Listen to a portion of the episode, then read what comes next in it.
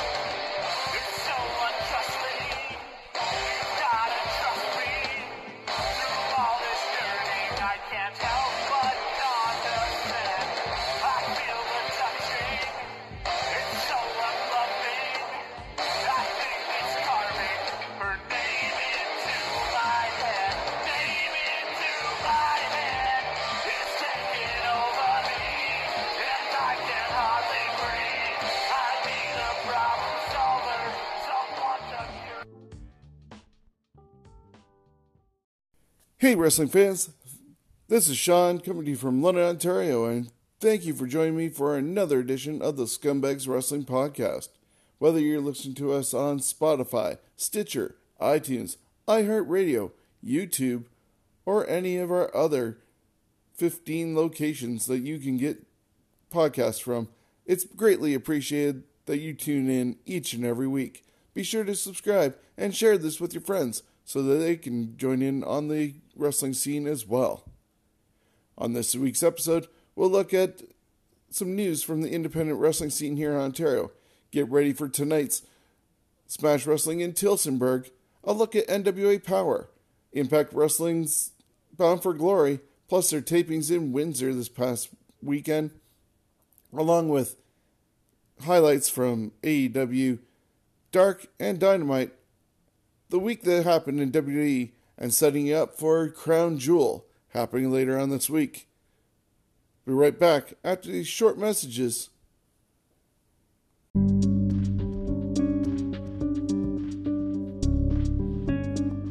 Shockstock 2020 is New Earth's biggest pop culture expo and film festival. The real end is near as the outside world falls into chaos. Word of a sanctuary for mutants, freaks, goblins, and geeks spread throughout the land. Three days of thrills and chills with screenings, panels, celebrities, workshops, interactive fun, vendors, all nighter parties, and more. Stay tuned for guest announcements and more info.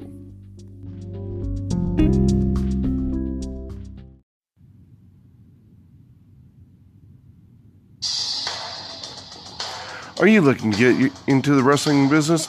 Well, look no further than the Tyson Dukes Wrestle Factory, located right here in London, Ontario. It's Tyson has over 20 years of experience in the wrestling world, and he's even been brought down to the WWE Performance Center to be a guest trainer. We've already seen the likes of Jordan James, Kyle Boone, Violet Lee, Jim Strider, Pharaoh Bowman, Chris Mitchells, and many more. Plus, the new generation that are coming from the second group, such as Josh Pine, Shiloh, Nova, Frankie War, and many more.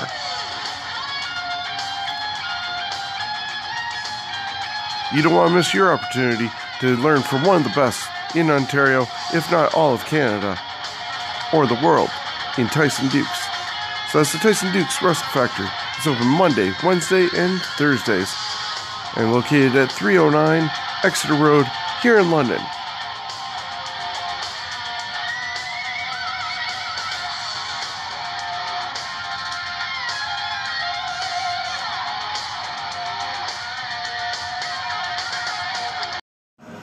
You hear the rumble in here?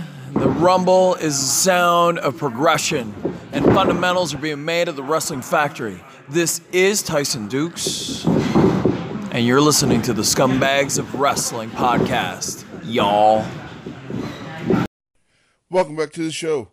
Normally, I start off with the Smash Wrestling calendar. However, there is a little bit of news coming out of the Ontario scene that does reflect on what's going to happen coming up in Smash Wrestling and beyond. Earlier this week, Eddie Osborne had made an announcement that PWA, Pure Wrestling Association, was going to be shutting down and closing its doors forever. It's been 14 years that the organization's been in business. It's based out of BC with uh, Vancouver and Victoria, and over here in Ontario, they run shows in Guelph and Kitchener. That's not going to happen anymore as of November 30th. That will be their final show. I believe that's going to be a Kitchener show. They're, we're hoping that Easy E was going to be retiring the title as the final champion. That didn't happen last night as Elian Habanero ended up claiming the title from Easy E. But as far as it goes with what Eddie Osborne was talking about, he wants to focus on a new direction, get motivated again, and I guess maybe stuff with PWA has been just going along normally and nothing good or bad. Either way, no motivation for him. So he's going to be partnering up with a few more different people in the new year and relaunching and opening as 365 Wrestling. So once more announcements about 365 Wrestling comes about, we'll definitely keep you updated on where those events are going to happen. Sounds like it's going to still possibly be in Kitchener and Guelph, but at different venues now. Uh, they could be spreading out bigger in Ontario, never know. But that's where things stand with PWA. They're going to be closing their doors as of November 30th with their final event. There's another organization, though, that is not going to be closing their doors anytime soon, and that's Chem Valley Wrestling. They had their first official event, Inception, this past Thursday in Sarnia. Inception saw an open challenge by Brian White taking on Kyle Boone. They crowned their first ever tag team champions as Fight or Flight beat Halal Beefcake and Desi Hit Squad to become the new champions. And Cody Deaner beat Aiden Prince to become the new Chem Valley champion. There's more to be seen out of Chem Valley in Sarnia in the coming months and years. So while one closes, another one opens in Ontario. Chem Valley's next show will be in January. Looking at some unfortunate news coming out of Ontario scene, Jim Strider tore his Achilles heel recently and will be out six to eight months. Of course, I talked to him the other day, and he's thinking four months. So you never know how injuries go. Maybe he'll be the Canadian John Cena and come back a lot quicker than normal for different injuries. But we wish Jim Strider the best in his healing and look forward to him returning to a Smash Wrestling or any other wrestling ring in Ontario ring in the future. Another person, unfortunately, stepping away from the ring after completing some bookings in the near future is Violet Lee. Violet put out a statement saying that she's achieved everything that she's ever dreamed of doing throughout her life. As some people know, she is a mother of three children, a wife, works, and is going to school to become a social worker. That's a lot of things on her plate, including the wrestling business and learning at the Tyson Dukes Wrestle Factory.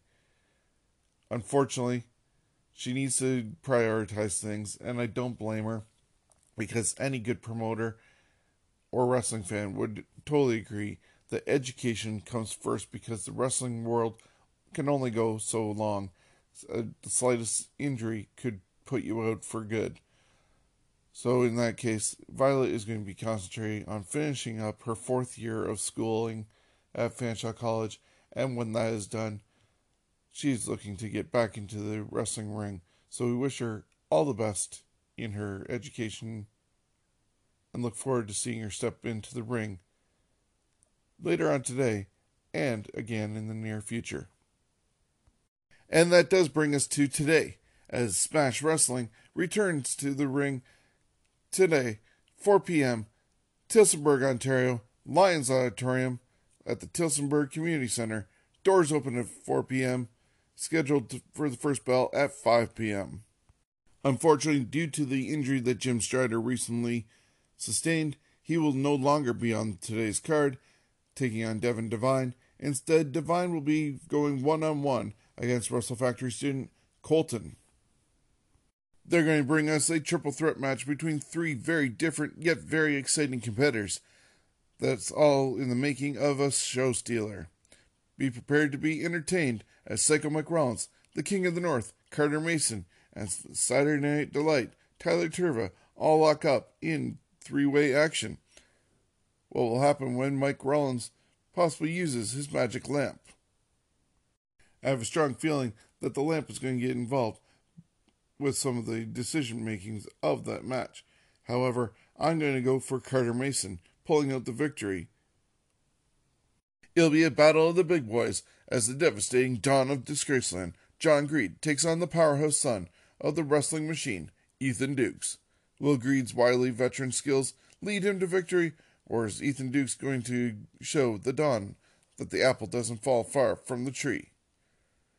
This one should be a very hard hitting match, as one would expect with two people of their size. The inexperience of Ethan might be the determining factor. However, in London, at Proving Grounds, he did beat Sebastian Suave, so it is possible that Ethan Dukes could pull out the victory over John Greed. I don't see Greed having any of his other Disgraceland buddies with him, so this is the opportunity for Dukes to take advantage and pull out the victory. I'm going to go for Ethan Dukes beating John Greed today. There'll be tag team action as the exciting fan favorites Physical Attraction get set to take on Smash Wrestling Tag Team Champions Halal Beefcake. Can Violet Lee manage to keep the muscle focused on the task at hand, or will the champs continue to dominate the tag team division? As there seems to be no talk about this being for the tag team titles, this would be an awesome opportunity for Physical Attraction to surprise the tag team champions and pull out the victory. So I'm going to go with Physical Attraction getting the surprise victory over the tag team champions, Halal Beefcake. Corey Stone isn't one to waste time as he declared war on the Pillars his very first night in Smash Wrestling. That war continues today as he takes on the veteran statesman of the Pillars, the wrestling machine himself, Tyson Dukes. Will the unbreakable tenacity of Tyson Dukes make Stone just another brick in the wall for the veteran, or will the Canadian buzzsaw continue to cut through the core of Smash Wrestling? This one for me is a hard one to determine who will win because Corey Stone is very determined to take down the Pillars. This would be his perfect opportunity to do so by taking out Tyson Dukes today. However, Tyson has a little bit of a different attitude since Super Showdown. I think that attitude, along with the experience factor of Tyson Dukes, is going to put him over the top on Corey Stone. So I'm picking Tyson to take out the victory today.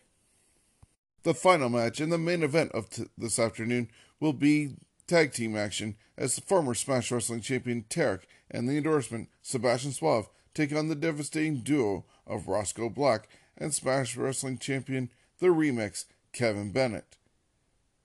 Are the Pillars going to continue to dominate as they have been everywhere they go, or do the champs and his powerhouse partner have some tricks up their sleeve? We'll find out this afternoon when Smash Wrestling returns to Tillsonburg. I would definitely love to see the Pillars continue to dominate and take this victory. However, Roscoe Black has been a determining factor lately in the victories for Kevin Bennett, and with Halal Beefcake being there, the other part of the Kevin Bennett experience, I think the numbers game will be too much for the Pillars in this case, and Kevin Bennett and Roscoe Black will pull out the victory. That happens this afternoon in Tillsonburg, Ontario. 4 p.m. The door is open. We're going to have a representation from the Scumbags Wrestling and the Wrestling Nerds making our way from London to Tillsonburg to inspire everybody to be loud and rowdy. So if you haven't got your tickets yet, be sure to check us out. Smash Wrestling, Tillsonburg, 4 p.m. today. Then, in just under two weeks, November 8th, Smash Wrestling returns to Brock University at Isaac's Bar and Grill for Proving Grounds in St. Catharines, Ontario. There's already four matches announced, and here are some of the things you can look forward to at Brock University on November 8th. Looking to break into the Smash Wrestling roster, Tyler Hill is ready to take on Carter Mason. Mason is no stranger to the Proving Grounds, fighting his way into his spot and then proving he belongs there again and again. Hill will certainly have to be at his best to prove himself to the King of the North. Then, heavyweight Jake Jones doesn't play around, so he's not looking to prove himself against just anyone. He's going right to the top. Jake Jones will face off against Smash Wrestling champion Kevin Bennett. Jody Threat has been in the game for every challenge that has come her way. So why would that change now? Beautiful Bia looks to take on Jody Threat at Proving Grounds in St. Catharines. And what better way to prove yourself than knocking down one of the pillars? That's what Tiberius King is looking to do in St. Catharines when he takes on the one man dynasty, Brent Moneybanks. Be sure to get your tickets now for Brock University, Isaac's Bar and Grill, St. Catharines, The Proving Ground, Smash Wrestling. And the last event on the Smash Wrestling calendar has Smash Wrestling returning to St. Thomas. The last time they were in St. Thomas, they said they were going to return with the TV cameras, and that should happen November 23rd at the Joe Thornton Community Center in St. Thomas, Ontario. Will Psycho Mike's conscience get the best of him when he squares off against Corey Stone? There'll be a triple threat tag team match when Smash Wrestling returns to St. Thomas, featuring Tyson Duke's Wrestle Factory graduates, The Revolt, Alec Realm, and Jordan James, and they will be tested against some of the best independent scene has to offer when they go to war with the Pillars, Brent Banks and Tarek, and Smash Wrestling Tag Team Champions Halal Beefcake, Joel Coleman, and Idris Abraham. Plus, it'll be teacher versus student when Smash Wrestling returns to St. Thomas and Tyson Dukes takes out his wrath on Michael Grayson. Hope the kid's wearing his pocket protector for this one. Get your tickets now when St. Thomas hosts Smash Wrestling November 23rd.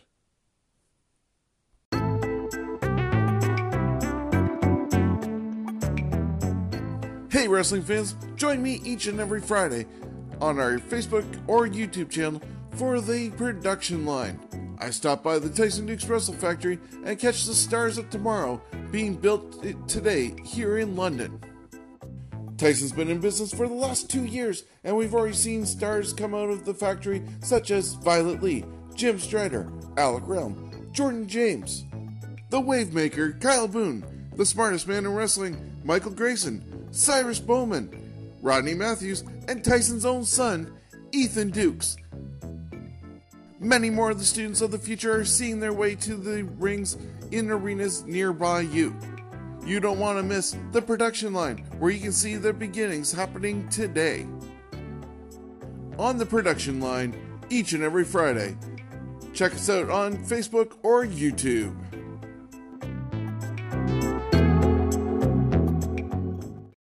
This is Jim Strider live from the Tyson Dukes Wrestling Factory, and you're listening to the Scumbags of Wrestling podcast. Taking a look at the independent wrestling calendar for this week and next.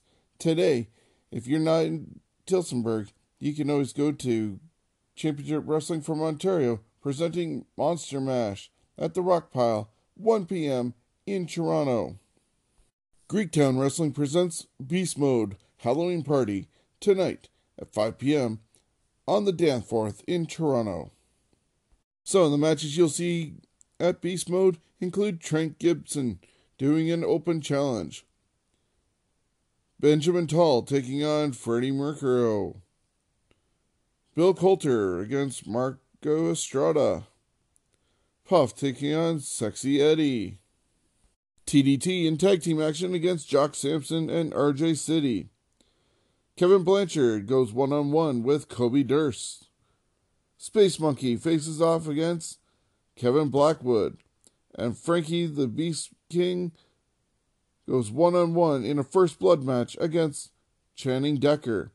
That's today on the Danforth Greektown Wrestling Beast Mode Halloween Party.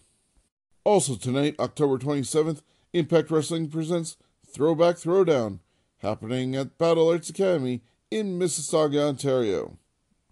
Rich Swann will be dressing up as Coco Beware and bringing Frankie along with him. Joey Ryan will go one on one with Moose. There'll be an eight person intergender tag team match with the Rascals and Josh Alexander teaming together to take on Tessa Blanchard, Havoc, Kiera Hogan, and Jordynne Grace. Ethan Page will go against Willie Mack. That all goes down tonight, Sunday, October 27th, live on Twitch. Impact Wrestling presenting Throwback Throwdown. Then Saturday, November 2nd, Five Years and Counting, presented by Barrie Wrestling, happening in Barrie, Ontario.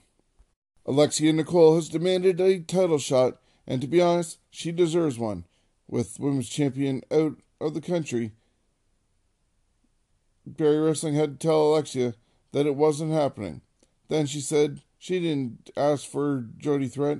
She wanted to shut up that idiot Puff. Barrie Wrestling really doesn't think Puff is an idiot, but he is the fightingest Three Pistols champion ever. So here we go. Puff accepted the challenge and will go one on one with Alexia Nicole for the Three Pistols Championship. Ridley received a contract to Barrie Wrestling at their last show. While the young man has yet to earn a win, there is a drive and fight in him that everyone can see. He's going to need that fight on November 2nd as he faces off against Barrie Wrestling's most dangerous star, Holden Albright. Five years ago, their very first match on their very first show was Gabriel Ferreza taking on Von Vertigo, and they'll do it again as they wrestle for the Barrie Wrestling Heavyweight Championship. Plus, the Golden Gun, Mark Wheeler, will take on Red Death, Daniel Garcia. That's Barrie Wrestling, five years and counting, happening Saturday, November 9th. Doors open at 4.30, bell time at 5 p.m. Tickets are available at Doug Laurie, OMG Games, Craft Auto Repair Services, and more.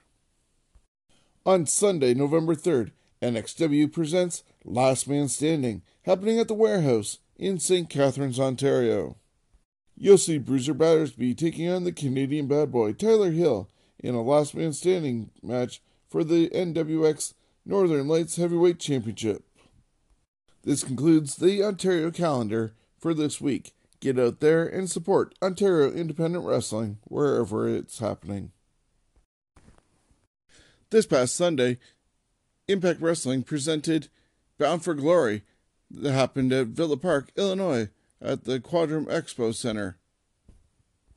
Bound for Glory has always been one of the top events of Impact Wrestling and TNA over the years, and this was sure to be one of those events on that night. Now, whether you look at it as an ending point for the Pursuit era and the starting point of the Access era, either way, it was a night that was going to change history for Impact Wrestling. In a dark match, Madison Rayne defeated Shotzi Blackheart. Also, another dark match had the Rascals, Desmond Xavier, Trey Miguel, and Zachary Wentz defeat Dr. Wagner Jr., Aerostar, and Taurus. This was originally supposed to be on the main card, but got put down to the previous show. The main show of Bound for Glory started off with a Bound for Gold gauntlet match, where the winner could choose any championship of their choosing in the future. This match lasted about a half hour, and Eddie Edwards won by last eliminating Mahabali Shera. It was presented more like a Royal Rumble style event for 30 minutes, and we had guys like Joey Ryan, Cody Deaner, and many more entered the match. Tyler Valkyrie, who had Johnny Bravo by her side, defeated Tennille Dashwood in a singles match to retain the Impact Wrestling Knockouts Championship. There was a triple threat tag team match for the Impact World Tag Team Championships. The North, Ethan Page, and Josh Alexander retained their titles by defeating Rich Swann and Willie Mack, plus the team of Rhino and Rob Van Dam, when Rob Van Dam turned on Rhino and took out Rich Swann and Willie Mack, allowing the North to pick up the victory. People wondered why Rob Van Dam did this. In a very hard hitting match, Michael Elgin defeated Marufuji in a singles match. This is the first time Elgin has been able to defeat Marufuji. There was an intergender ladder match for the Impact Wrestling X Division Championship. The belt was hung above the ring as Jake Cruz defended the title against Tessa Blanchard, Daga, Ace Romero, and Ace Austin. Most people assumed that Blanchard was a shoe in to win this match.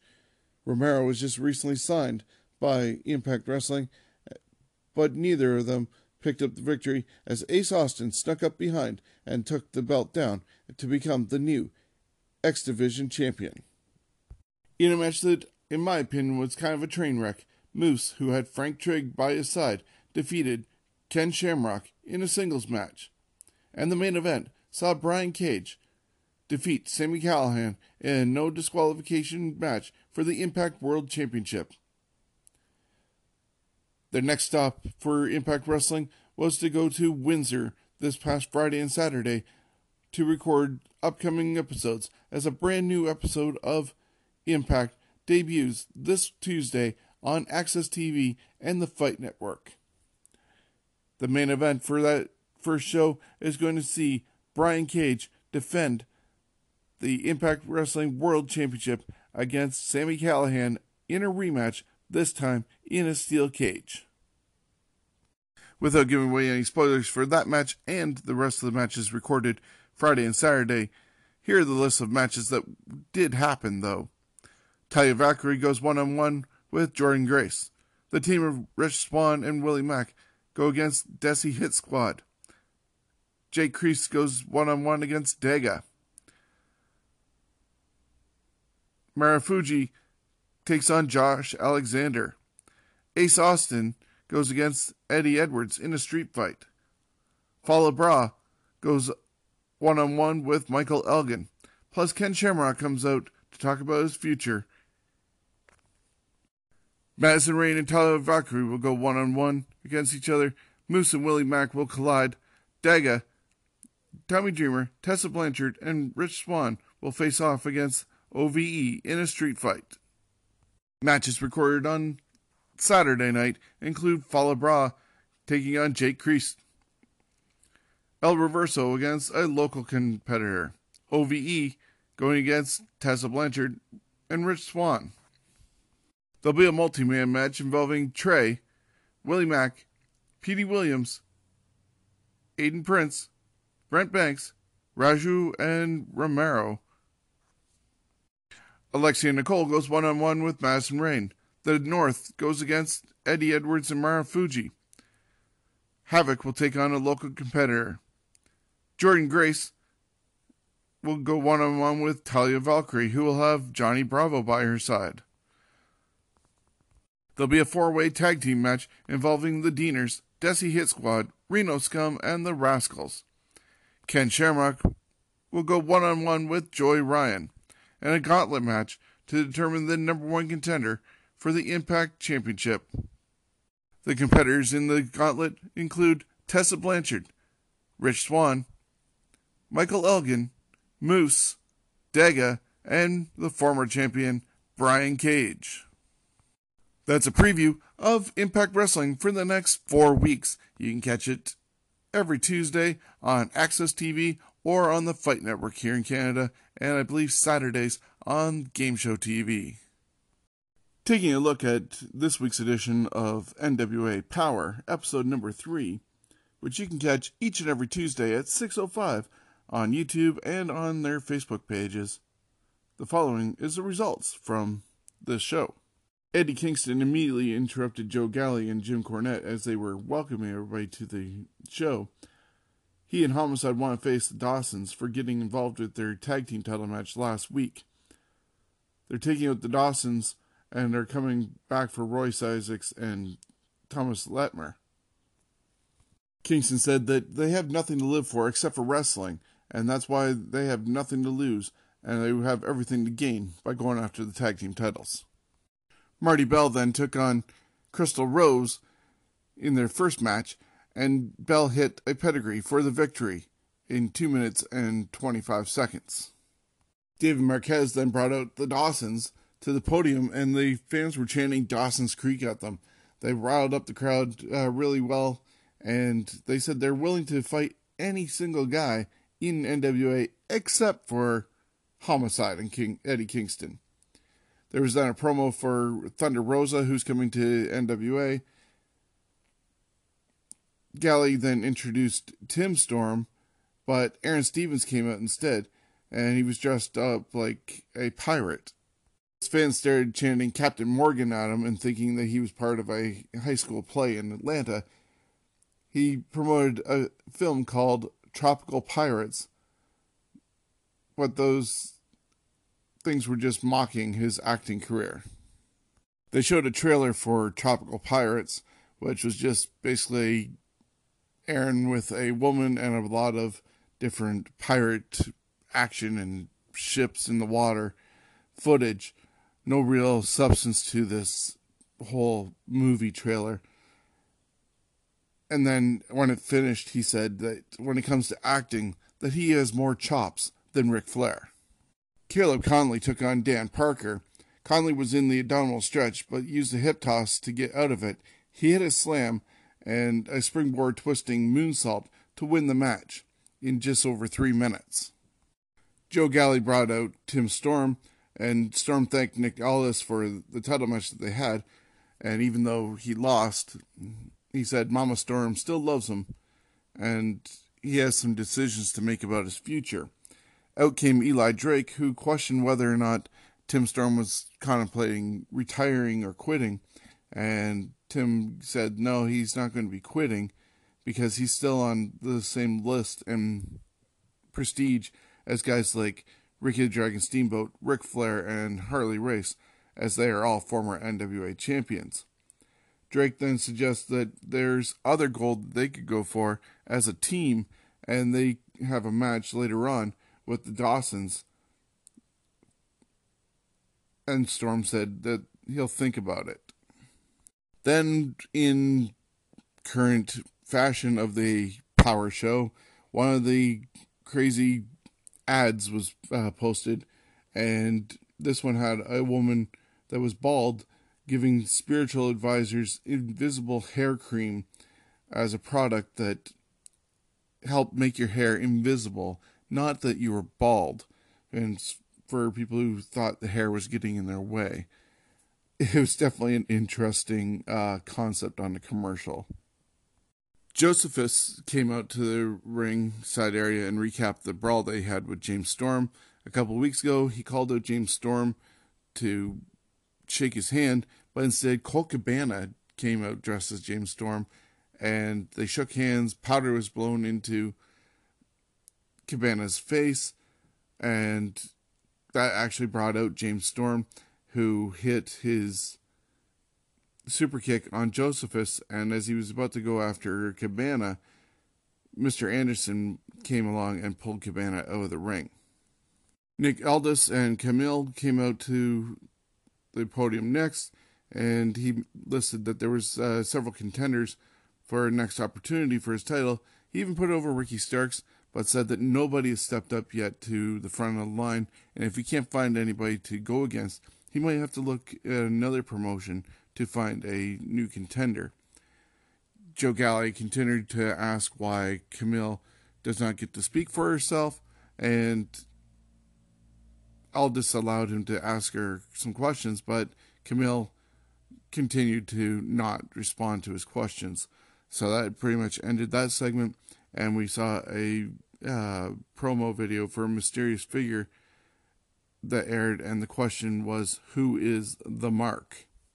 So we'll find out what's going on, who's coming to NWA very shortly.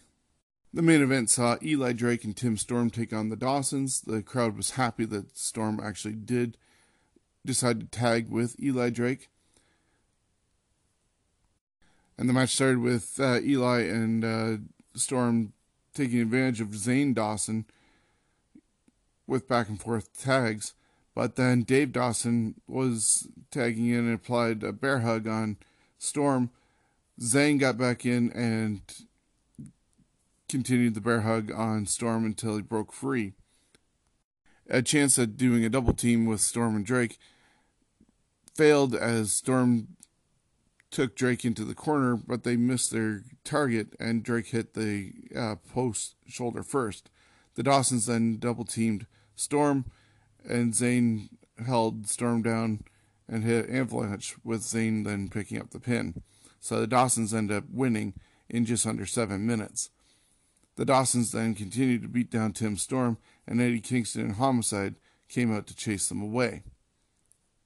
Nick Aldis ended up coming out to check on Tim Storm, and the show went off the air with Eli Drake looking over at the downed Tim Storm.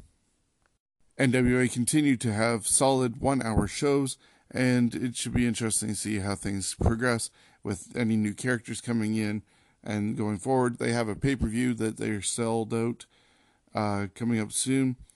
And yeah, this one hour format in studio wrestling is definitely a refresh from all the arena stuff we have known for the last 20 to 30 years. Reason why is that Chris Jericho's Rock and Wrestling Rager at Sea Part 2 is officially sold out, man.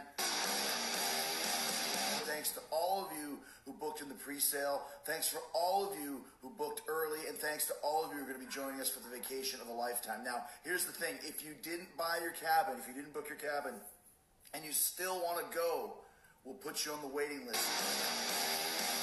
Go to ChrisJerichoCruise.com.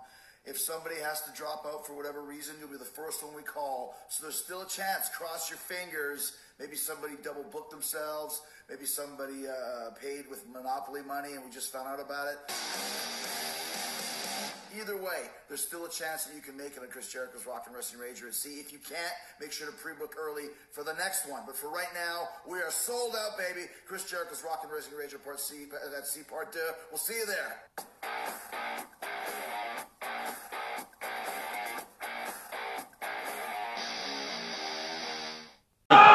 I'm Joshua Pine, and you're listening to the Scumbags of Wrestling podcast. Let's take a look at what happened in AEW this week. Remember, every Tuesday night at 7 o'clock on YouTube, you can always catch the latest edition of AEW Dark. This past week was episode number 3. Joey Janela defeated Brandon Cutler. Nyla Rose defeated Leva Bates with a powerbomb. Cody, Dustin Rhodes, and the Young Bucks defeated the Stronghearts and Private Party when Dustin pinned CIMA for the victory. Taking a look at what happened this week on AEW Dynamite, it came to us from Pittsburgh, Pennsylvania at the Petersen Event Center. Once again, our broadcast team for tonight is Tony Schiavone, Excalibur, and good old JR, Jim Ross. The show opened with the AEW World Tag Team Title Tournament semifinals match with Private Party taking on the Lucha Brothers. The crowd was hot from the beginning, chanting AEW as they didn't really know which team to go for. Private Party was coming in with momentum as they had beat the Young Bucks in round one to find themselves facing off against the Lucha Brothers. This match went back and forth between each other with high flying maneuvers and hot tags.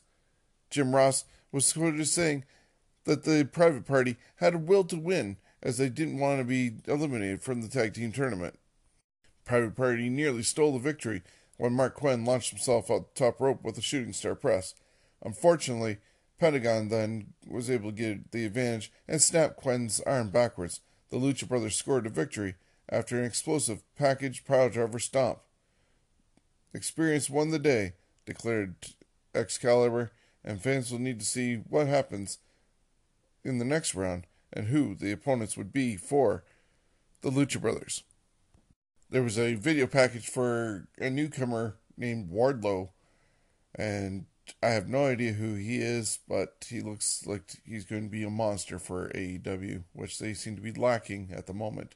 So he'll be a welcome addition to that roster.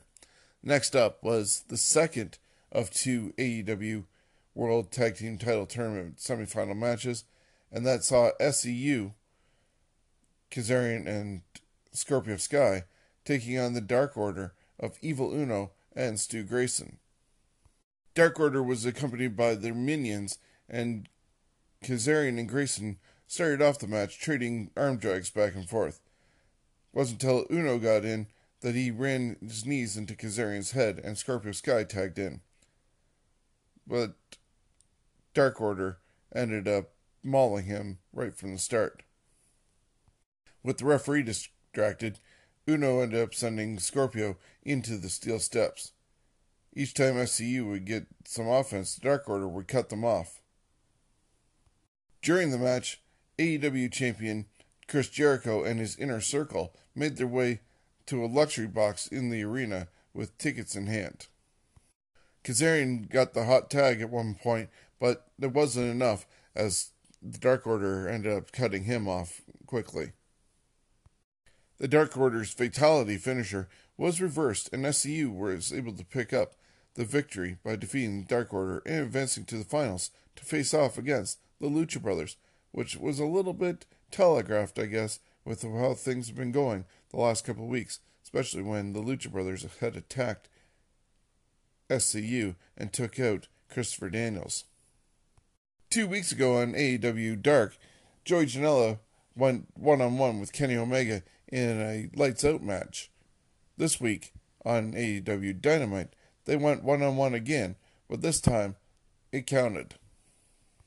Just a few days earlier in Mexico, Kenny Omega had beat Rey Fenix for the AAA Mega Championship.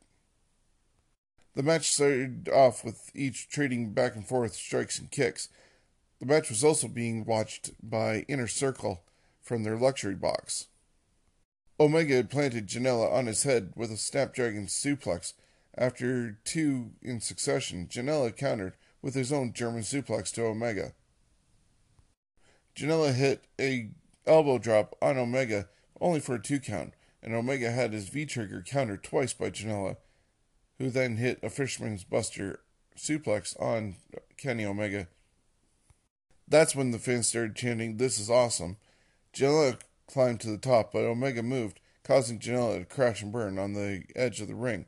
Omega capitalized with the V trigger and then one wing angel for the three count on Joey Janela.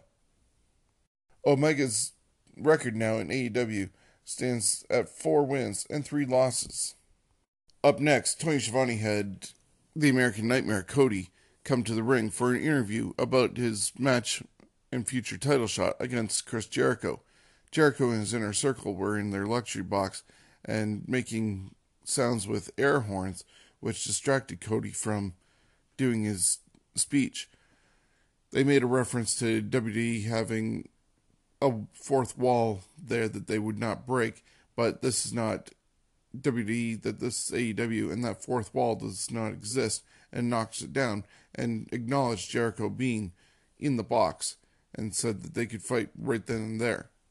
Jericho welcomed the fight because he knew he had the numbers advantage over Cody, four to one.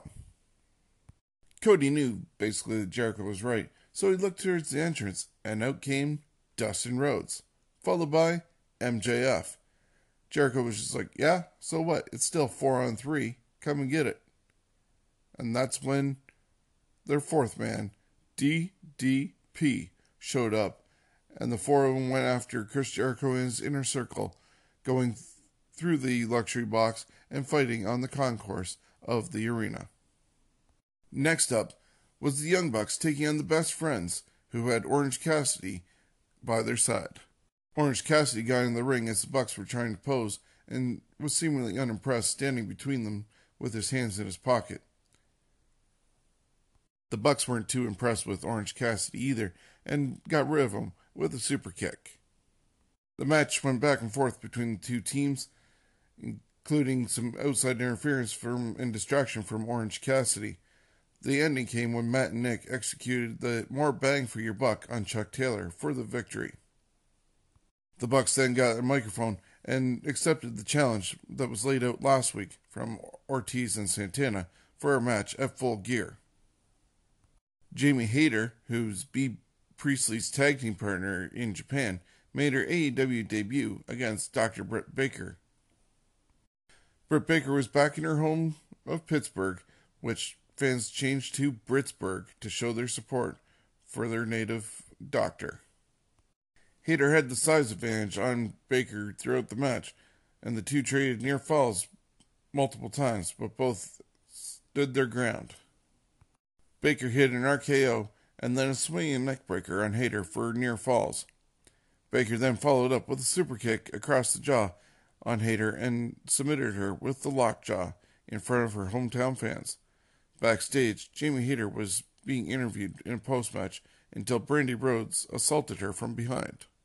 The main event was Pac taking on Jon Moxley. As Moxley was being introduced to the ring, Pac attacked him from behind on the ramp. With with the advantage, he brought Moxley to the ring, but that didn't last long as Moxley used his size advantage and his anger to throw Pac into the turnbuckles. At one point, Pac tried to escape the ring, but Moxley followed up with a tope suicida. Moxley then also hit Pac with a backwell slam. In the ring, Moxley put Pac into the clover leaf, but Pac was able to get to the rope, forcing a break. This match was constrained by the time left on the show. With four minutes left, Moxley kicked out of Pac's Falcon Arrow, and both wrestlers were racing against the clock. At the two minute mark, Moxley attempted to cradle Pac, but Mox tumbled to the outside and was met by a kick from Pac. Pac then hit a 450 splash onto Moxley on the floor, and the countdown was down to one minute remaining. Moxley crawled uh, to Pac and hooked his leg, but Pac kicked out. At the 30 second mark, Moxley hit the Paradigm Shift, but it wasn't enough to finish off Pac. This match ended up going to a time limit draw, and Moxley ended up hitting the referee with a DDT. That's how the show ended up uh, concluding for the week, with Moxley screaming the time limit draw, my ass. We'll see what happens. AEW is getting ready for their next pay per view, which is going to be full gear, happening November 9th in Baltimore, Maryland at the Royal Farms Arena. Currently, there's just four matches been announced, including Adam Page taking on Pac, the Young Bucks taking on Santana Ortiz, Chris Jericho defending the AEW World Championship against Cody, and Jon Moxley against Kenny Omega. We'll see what other matches get announced over the next couple weeks.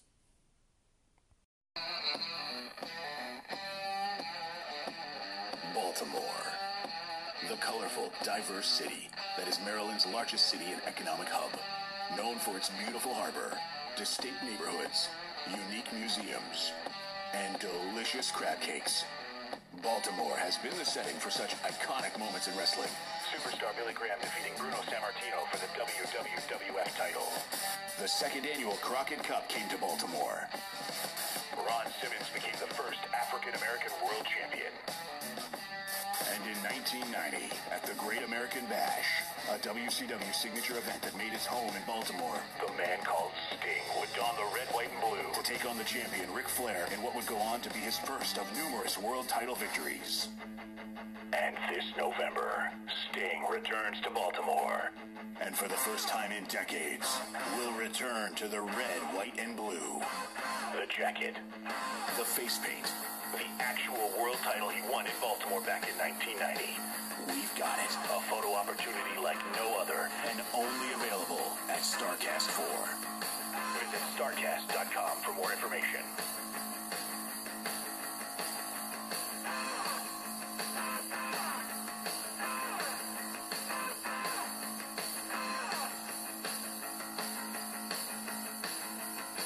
Hi, I'm the Fireball Kid, Jordan James, and this is the Scumbags of Wrestling podcast. Taking a quick look at everything that happened this week on WWE TV. On Monday Night Raw, Ric Flair introduced Drew McIntyre as his final member of Team Flair as they take on Team Hogan at Crown Jewel. This then led to a match between Team Hogan member Ricochet against Drew McIntyre, and McIntyre picked up the victory over Ricochet and then continued to beat him down after the match.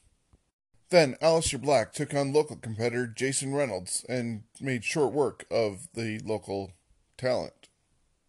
There was a segment of the King's Court with Rusev as the guest, and it got interrupted by Bobby Lashley and Lana at one of Lana's favorite restaurants that apparently Rusev refused to ever take Lana to. Rusev said he knew where that restaurant was and decided to leave the ring and go after Lashley and Lana himself. Later on in the evening, we would see La- Lashley and Lana enjoying dinner and be attacked by Rusev, where police and security had to pull Rusev away, and apparently he was arrested. Sin Cara returned to the ring, but lost to Andrade thanks to some outside distraction from Zelina Vega. Humberto Carrillo was backstage watching this match, and when he was approached to, for a comment, he just predicted that himself and Andrade would be future champions. Backstage, R Truth was approached by the Singh brothers, and Sunil Singh defeated R Truth to become the new 24 7 champion. The new Raw Tag Team champions, the Viking Raiders, defeated Zack Ryder and Kurt Hawkins. Rey Mysterio came out to talk about the match that was going to happen with Cain Velasquez and Brock Lesnar at Crown Jewel, and also made comments about how Dominik was doing. He still had his arm in a sling, and Paul Heyman came on the screen and made comments via satellite. And then Shelton Benjamin came out to confront Rey Mysterio. Before anything could happen, Cain Velasquez came out, and Cain made short work of Shelton Benjamin. Universal Champion Seth Rollins went one on one with Humberto Carrillo after the comments that were made earlier by Carrillo, thinking he'd be a champion in the future, but not one that would play with fire. Well, it was a very impressive match, and in the end, the experience and skill of Seth Rollins wasn't enough for Carrillo to pull out the victory. After the match, they shook hands, and there is a future for Carrillo on WWE Raw. The main event for Raw was supposed to be a six man tag team match, with the OC taking on the Street Profits and a mystery tag team partner. For whatever reason, their partner was not brought out. However, they did mention that their partner does not like AJ Styles. This match was allowed to just be a tag team match with Styles on the outside of the ring. When Styles tried to get involved, he was ejected from ringside, and that's when their mystery opponent revealed himself as Kevin Owens, who was supposed to team with the Street Profits. Kevin Owens gave AJ Styles a stunner on the ramp, allowing the distraction to the OC, allowing the Street Profits to pick up a victory in their debut on Monday Night Raw. Looking at the action on NXT Wednesday night at 8 o'clock, Rhea Ripley ended up defeating Bianca Belair in what could be a momentum swinger for the women trying to become the number one contender for Shayna Baszler. During that match, Io Shirai came out to try and distract because she wants to be in the title picture scene, and so did Candice LeRae, who evened up the odds. All four women still want to be that number one contender. We'll have to see what William Regal finally decides in the future of who will face the Queen of Spades, Shayna Baszler, for the Women's Championship. Matt Riddle defeated Cameron Grimes. Cameron Grimes was not interested in any of Matt Riddle's bromanship and turned down the fist pump. Obliging the original Bros gesture instead was Tyler Bate, who was at ringside because he had arrived earlier with Pete Dunne. Grimes then greeted Tyler with a shove, and Bate knocked him down with the bop and bang punch. Isaiah Swerve Scott and Breezango defeated the Forgotten Sons when the Swerve secured the pin on Wesley Blake after a kick that echoed throughout Full Sail Arena. There was a match to try and determine the number one contender for Lio Rush and the Cruiserweight Champion. That featured Angel Garza defeating Gentleman Jack Gallagher. Both these guys really wanted to impress and go after Lio Rush and the Cruiserweight Champion. Earlier in the day, William Regal announced that there was going to be a tag team match involving the women, with the winners getting a tag team title shot against the Kabuki Warriors. Dakota Kai and Tegan Knox defeated the team of Marina Shafir and Jessamyn Duke to earn that title shot. After their victory, the Kabuki Warriors appeared anything but impressed and delivered a message on the Titantron for their newfound foes, declaring they'll have no chance of ending the current champion's reign when the two teams tangle next week on NXT. Somehow, Roderick Strong managed to retain his North American Championship by defeating Keith Lee and Dominik Dijakovic in a triple threat match. There was even a spot where Keith Lee launched himself over the top rope onto the competitors on the floor. That's 350 pounds going airborne. The final segment of the night saw a confrontation in the ring between Undisputed Era, Bobby Fish, Kyle O'Reilly, and NXT champion Adam Cole, along with Johnny Gargano, the Blackheart, Tommaso Ciampa, and the returning Finn Balor. As it looked like the sides were even, they went to approach the Undisputed Era, and Balor stunned all in attendance when he instead caught Gargano in the face with the Pele kick, leaving the Undisputed Era to go four on one on Tommaso Ciampa. While Undisputed Era took out Ciampa, Balor was going after Gargano on the floor and threw Gargano to the barricade at ringside, toppling with a thunderous dropkick. Balor finished off Gargano with a DDT on the ramp, and Balor walked away with NXT turned upside down and left fans wondering why. Then, on FS1, he was asked by Booker T and Renee Young what had happened, and he just said, maybe the real Finn Balor is here. The Prince is alive. Then, over on Friday Night SmackDown, it was started off with the Miz TV segment featuring Team Hogan and Team Flair as they get ready to clash this Thursday at Crown Jewel. Things got heated in the ring with Roman Reigns, Shorty G, and Ali wanting to go at it with Shinsuke Nakamura, Sami Zayn, and King Corbin. Zayn tried to hold off everybody, but he was goaded into a tag team match later on with all six men by the Hulkster. But Sami ended up pulling out of the match, claiming that he has a neck injury and would be replaced by Cesaro. Cesaro came out, and all hell broke loose as a massive brawl between both sides ended in a melee.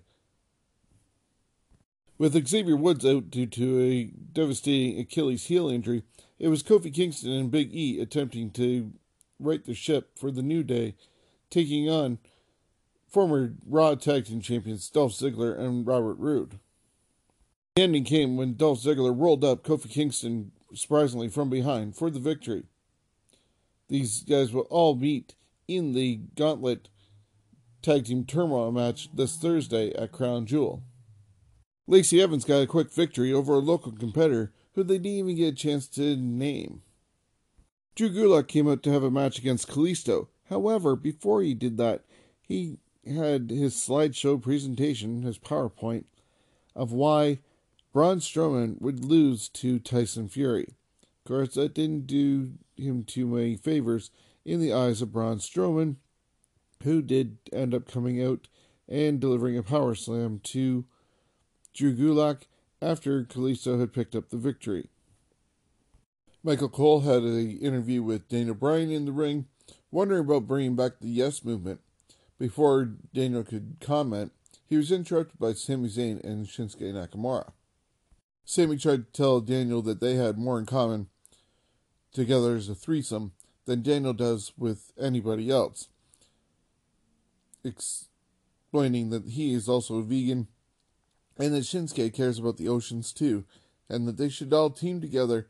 And they extended their hands to welcome Daniel to join them, and Daniel looked at them, looked like he was about to ready to shake hands, but then walked between them and left the ring.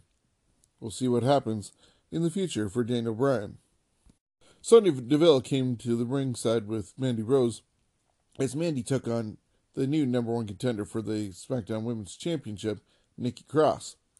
Both Sasha and Bayley were at ringside on commentary watching this match unfold.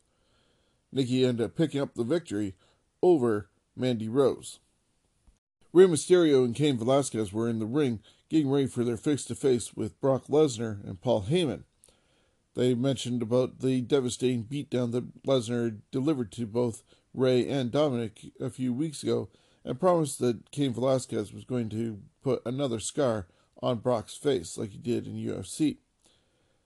Before Brock and Paul were to come out, they changed things up and decided to be on the Titantron, saying that they had other things to do rather than be in the ring to do a face to face. Those other plans that Brock and Paul had included already beating up Dominik backstage. Rey Mysterio and Cain Velasquez quickly left the ring to go find Dominik and help him.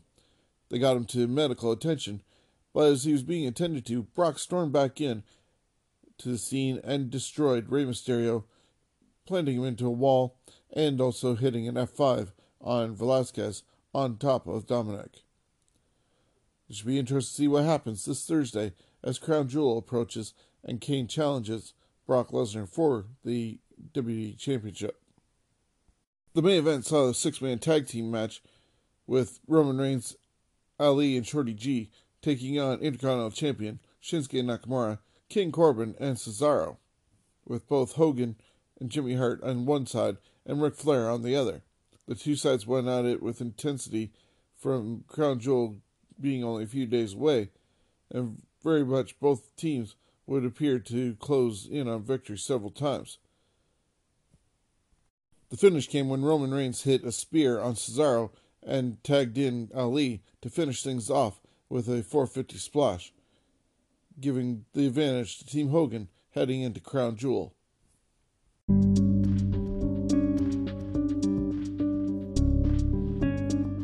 Shockstock 2020 is New Earth's biggest pop culture expo and film festival. The real end is near as the outside world falls into chaos. Word of a sanctuary for mutants, freaks, goblins, and geeks spread throughout the land.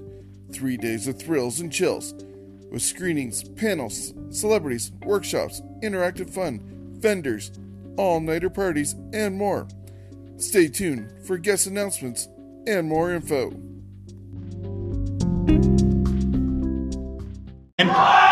This is Sting Bassey. You're listening to the Scumbags Wrestling Podcast. This Thursday, October 31st, WWE returns to Saudi Arabia for another Crown Jewel event. For us here in North America, it should be happening in the afternoon, probably around 2 o'clock. Currently, there are eight matches scheduled to happen that day, and unfortunately, due to the recording schedule of this podcast and what's going on with WD, there's still one more episode of Monday Night Raw to build towards Crown Jewel, so there may be another match or two added to the actual card before that happens, plus more build up for the event. However, I'm just going to go with what we have right now as presented with the eight matches and give my insight and predictions for those eight matches. There will be a 20 man battle royal to determine a contender for AJ Styles and the U.S. Championship, which will be decided later on in that same evening. Now, not knowing who the 20 people are going to be involved with this match, it could go any which way. So, unless they plan on taking the title off of AJ Styles, it should be anybody but Cedric Alexander winning the Battle Royal because we don't need another Cedric Alexander AJ Styles match unless that title is going to change. And with the impressive debut on Raw the other day of Carrillo, I can see Carrillo being the winner and going against AJ Styles for the U.S. title. Then there'll be a gauntlet match, a nine team tag team turmoil for the WWE World Cup of Tag Teams. It will feature the New Day, the Viking Raiders, Heavy Machinery, Lucha House Party, Kurt Hawkins, Zack Ryder, The Revival, The OC, Dolph Ziggler, and Robert Roode, and the B Team. Surprisingly missing from this list are teams like The Ascension and the Usos, which the Usos have been, I guess, shelved for a while thanks to all their DUI legal issues. As far as it goes with these nine teams, I would love to see a probably heel team end up winning the match so that they can be bragging that they're the World Cup champions. And in this case, I can see the revival, the SmackDown Tag Team Champions, pulling out that victory.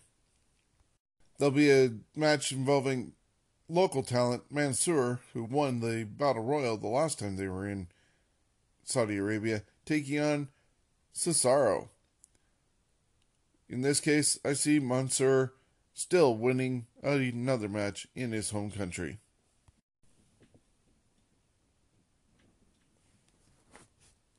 We'll see Braun Strowman taking on Tyson Fury. Tyson Fury is undefeated in the boxing world, but I have a feeling in this case, since he's in a different ring, he will no longer be undefeated, at least in a wrestling capacity. Still won't affect his boxing record. Brock Lesnar will be defending the WWE Championship against Cain Velasquez.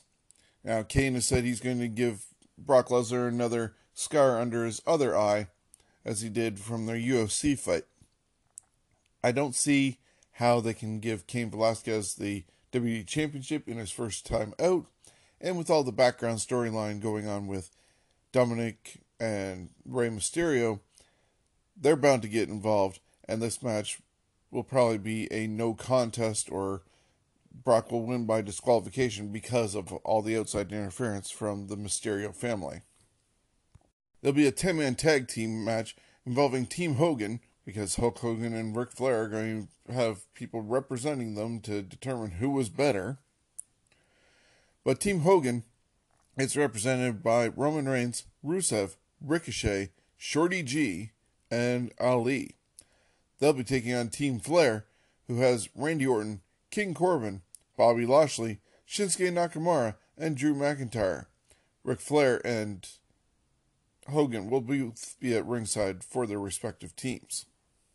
With the Survivor Series just being a couple weeks later, they actually did not make this into a elimination rules match and are saving that for the Survivor Series. However, with the way these teams are and it's one fall to a finish, I can see Team Flair pulling out the victory over Team Hogan. And the other match of the night has Seth Rollins defending his Universal Championship against The Fiend, Bray Wyatt, in a Falls Count Anywhere match where the match cannot be stopped for any reason. Once again, I feel WWE's painted themselves into a little bit of a corner again with this whole Fiend and Seth Rollins situation because after the draft happened, Bray Wyatt is actually officially a member of the SmackDown roster. Him taking the Raw championship kind of puts a spoiler into that and doesn't make sense. However, at the same time, if Seth Rollins is to retain the championship, that means the Fiend has to lose a match. I don't know how they're going to pull that off. I don't know how they're going to avoid Seth Rollins looking like a total heel. And how do you change that and not lose the momentum that Bray Wyatt has done since creating the Fiend character? He's very popular with this, even though he's supposed to be a heel. The fans aren't accepting it that way, and as you saw at Hell in a Cell, they were willing to turn on Seth Rollins, the babyface, in that match. So, unfortunately, unless they find a way of getting Bray Wyatt the title and putting him on Raw, Seth Rollins is going to retain the championship. And that's Crown Jewel happening this Thursday on the WWE Network. So if you're available in the afternoon when it's going live, you'll be able to see it. If not, you can always catch it on replay. The Signature Spot with Chris Toplack is a weekly podcast available every Thursday that covers the world of professional wrestling. It's an easy to digest show that ranges from 30 to 40 minutes in length and focuses on show recaps, highlights from the week, industry news and rumors, full event previews along with predictions, topics of the week, and featured guests such as journalists and fellow podcasters. It's a professional yet personable show that's all about connecting with you.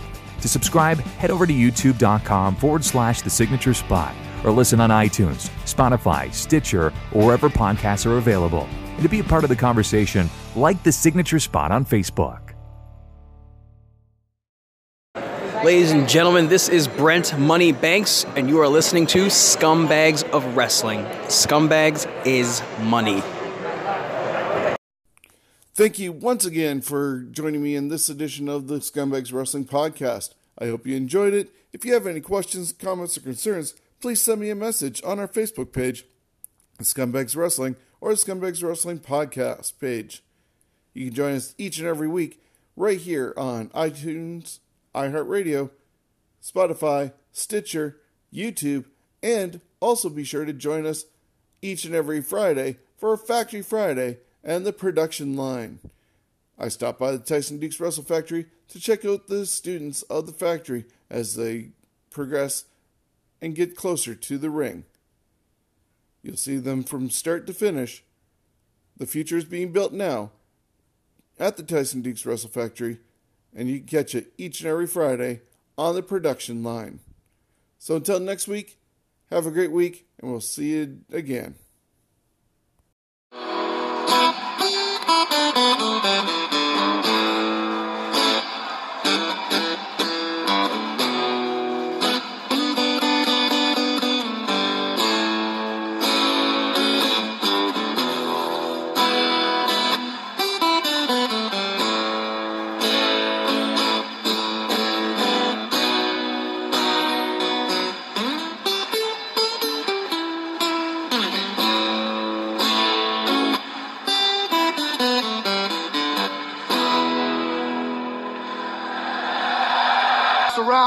Bunch of loudmouth scumbags that just want attention.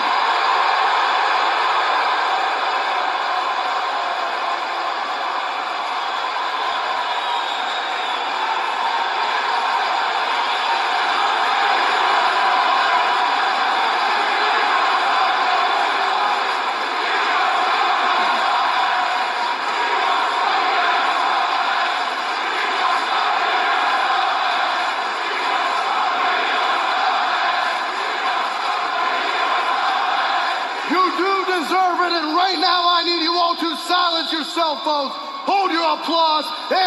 your cell